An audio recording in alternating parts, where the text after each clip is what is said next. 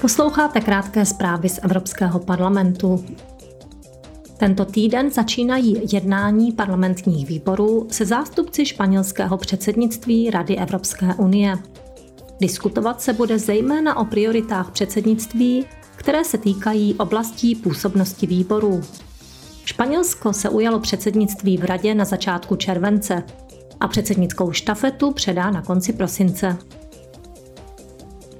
Zítra proběhne v Bruselu společná schůze pod výboru pro lidská práva a výboru pro občanské svobody, spravedlnost a vnitřní věci.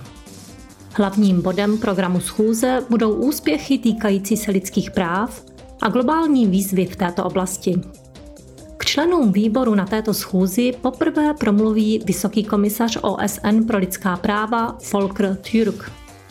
Úřad komisaře OSN zaměřený na lidská práva byl zřízen přesně před 30 lety na základě tzv. Vídeňské deklarace.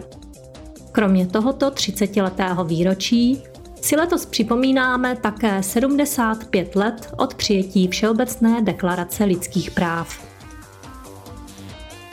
V Bruselu se konal třetí summit Evropské unie a společenství latinskoamerických a karibských států, na kterém se sešli vedoucí představitelé obou organizací. Summit jim poskytl příležitost k dalšímu posílení partnerství a k projednání spolupráce na spravedlivé, ekologické a digitální transformaci. Poslanci zastupující parlamenty zemí obou regionů vyjádřili na samitu solidaritu s ukrajinskými občany.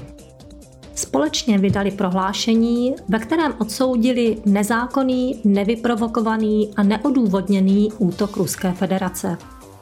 Předsedkyně parlamentu Roberta Mecolová se na samitu setkala s prezidentem Brazílie Luisem Ináciem Lulou da Silvou, s prezidentem Ekvádoru Guillermem Lasem a prezidentem Uruguaye Luisem Lakajem Pouem.